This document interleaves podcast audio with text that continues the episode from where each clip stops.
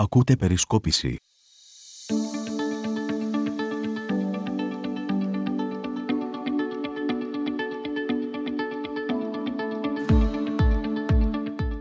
Φίλες και φίλοι, γεια σας. Ακούτε το εορταστικό podcast της περισκόπησης και εγώ είμαι η Χριστίνα Ιβάφα.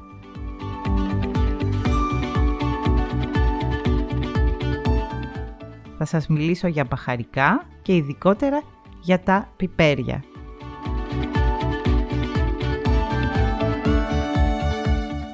Το πιπέρι και ειδικότερα το μαύρο πιπέρι υπάρχει στη διατροφή του ανθρώπου εδώ και 4.000 χρόνια.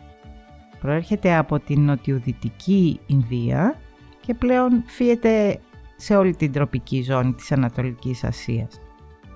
Πρέπει να σας πω ότι είναι ένα προϊόν που επηρέασε το ρου της ιστορίας και συμπαρέσυρε όλα τα υπόλοιπα μπαχαρικά. Η ιστορία του, εντάχει, είναι η εξής. Οι έμποροι του πιπεριού από την Ινδία περνούσαν από ένα δρόμο ο οποίος ήταν επτασφράγιστο μυστικό, αργότερα ονομάστηκε Βία Πιπεράτικα από τους Ρωμαίους και φτάνανε στη Φινίκη, όπου εκεί κάνανε το εμπόριο με τους φίνικες ναυσιπλώους οι οποίοι ήταν δεινοί και κατήχανε τα σκύπτρα του εμπορίου.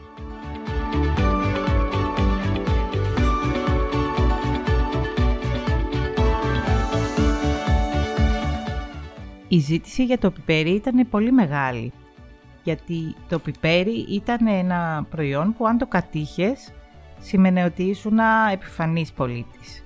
Έχει βρεθεί πιπέρι στις Μικίνες, στην πυραμίδα του Ραμσί του Β και οι Ρωμαίοι δώσανε πιπέρι ως λίτρα στον Αλάριχο τον Βυσιγότθο όταν πήγε να κατακτήσει την Ρώμη.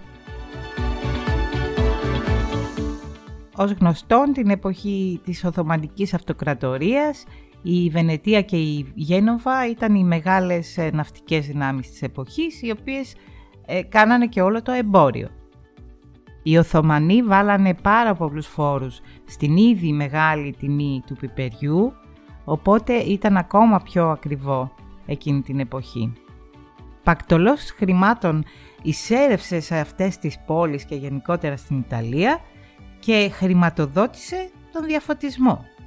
Βλέποντας το αυτό, η Ισπανία και η Πορτογαλία που είχαν πλέον γίνει και αυτές ναυτικές δυνάμεις μεγάλες, θέλησαν να πάρουν ένα μερίδιο από την αγορά.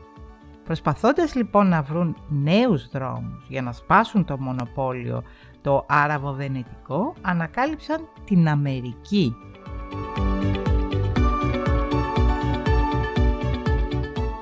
Οι Πορτογάλοι ναυτικοί παρέκαμψαν τους Άραβες αρμενίζοντας από τη Δυτική Αφρική περνώντας από το ακροτήριο της Καλής Ελπίδας και αλλάζοντας άρδιν τη γνώση που είχαν οι άνθρωποι για τη γη μέχρι τότε. Άρχισαν να εισραίουν μεγάλες ποσότητες παχαρικών στην Ευρώπη, με αποτέλεσμα να θέλουν και άλλη μερίδια από τα κέρδη, οι Άγγλοι και οι Ολλανδοί. Οι Ολλανδοί μάλιστα ίδρυσαν τη θρηλυκή εταιρεία των Ανατολικών Ινδιών, μια τεράστια για τα τότε δεδομένα αλλά και για τα σημερινά Αργότερα μπήκαν στο παιχνίδι και η Αμερική και η Γαλλία.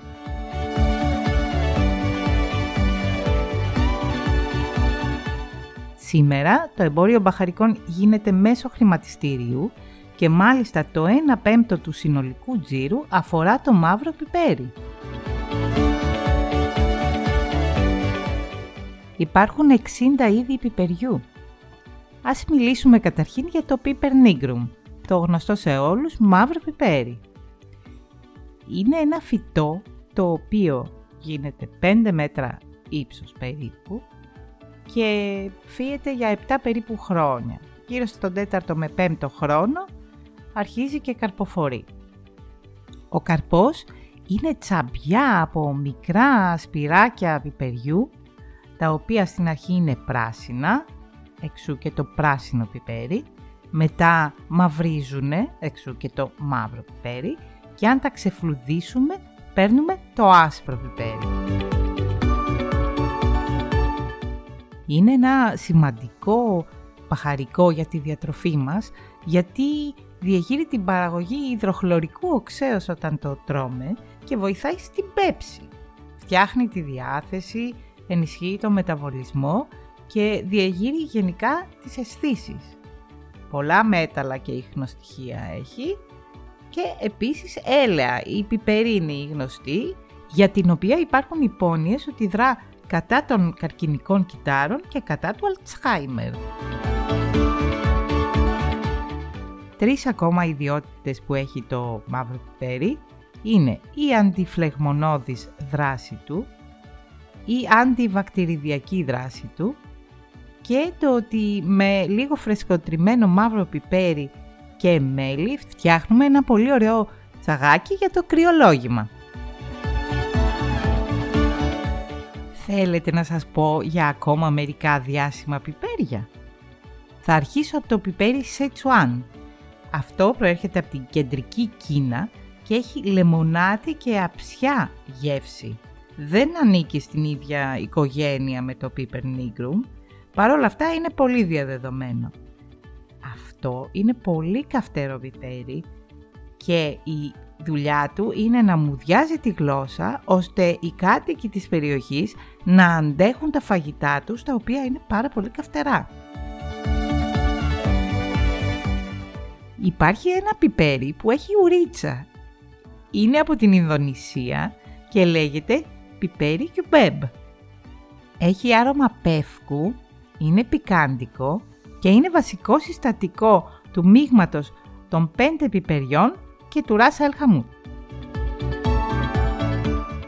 Υπάρχει ένα πιπέρι που χρησιμοποιείται σε ένα παραδοσιακό ποτό στην Σουηδία και στην Νορβηγία. Το πιπέρι με λεγκάτα προέρχεται από την Γουινέα που είναι στη Δυτική Αφρική και είναι πολύ πιπεράτο. Ένα ακόμα πιπέρι που χρησιμοποιούν πολύ οι δυτικοί είναι το μακρύ πιπέρι, το οποίο δεν το βάζουμε στο φαγητό, αλλά είναι το βασικό συστατικό για το σπρέι πιπεριού. Τέλος, θα σας μιλήσω για το αγαπημένο μου που είναι το ροζ πιπέρι. Έρχεται από ένα σχήνο από το Περού και είναι πολύ αρωματικό, δεν καίει και είναι δύσκολο να τριφτεί. Στο σημείο αυτό θα σας πω ένα μυστικό.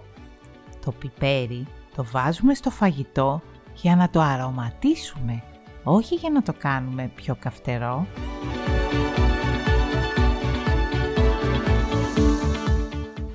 Μια που πλησιάζουμε στα Χριστούγεννα και θα κάνετε τραπέζι γιορτινό, θα σας δώσω και μια συνταγή του κυρίου Μαμαλάκη.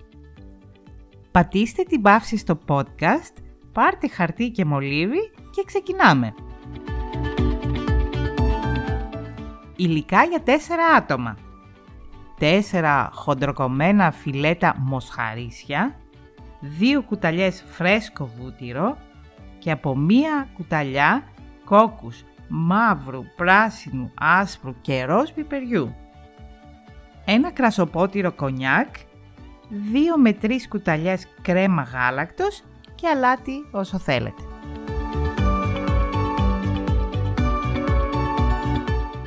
Αρχικά προθερμαίνετε το φούρνο στους 180 βαθμούς Κελσίου. Σε ένα τηγάνι ζεσταίνετε το βούτυρο, ρίχνετε μέσα τα 4 είδη πιπεριών και τα σοτάρετε λίγο, έτσι ώστε να μοσχομυρίσουν. Βάζετε μέσα τα φιλέτα και τα σοτάρετε σε πολύ δυνατή φωτιά από όλες τις πλευρές.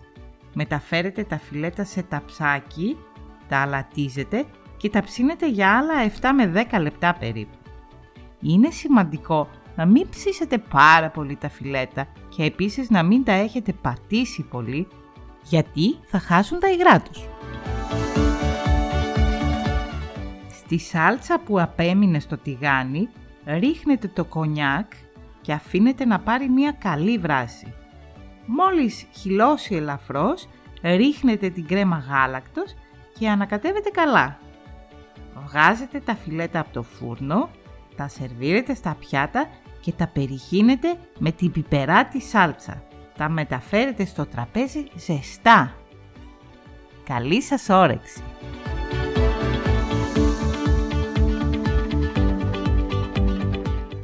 Αυτά για σήμερα. Μέχρι την επόμενη φορά, καλή μαγειρική και φιλάκια!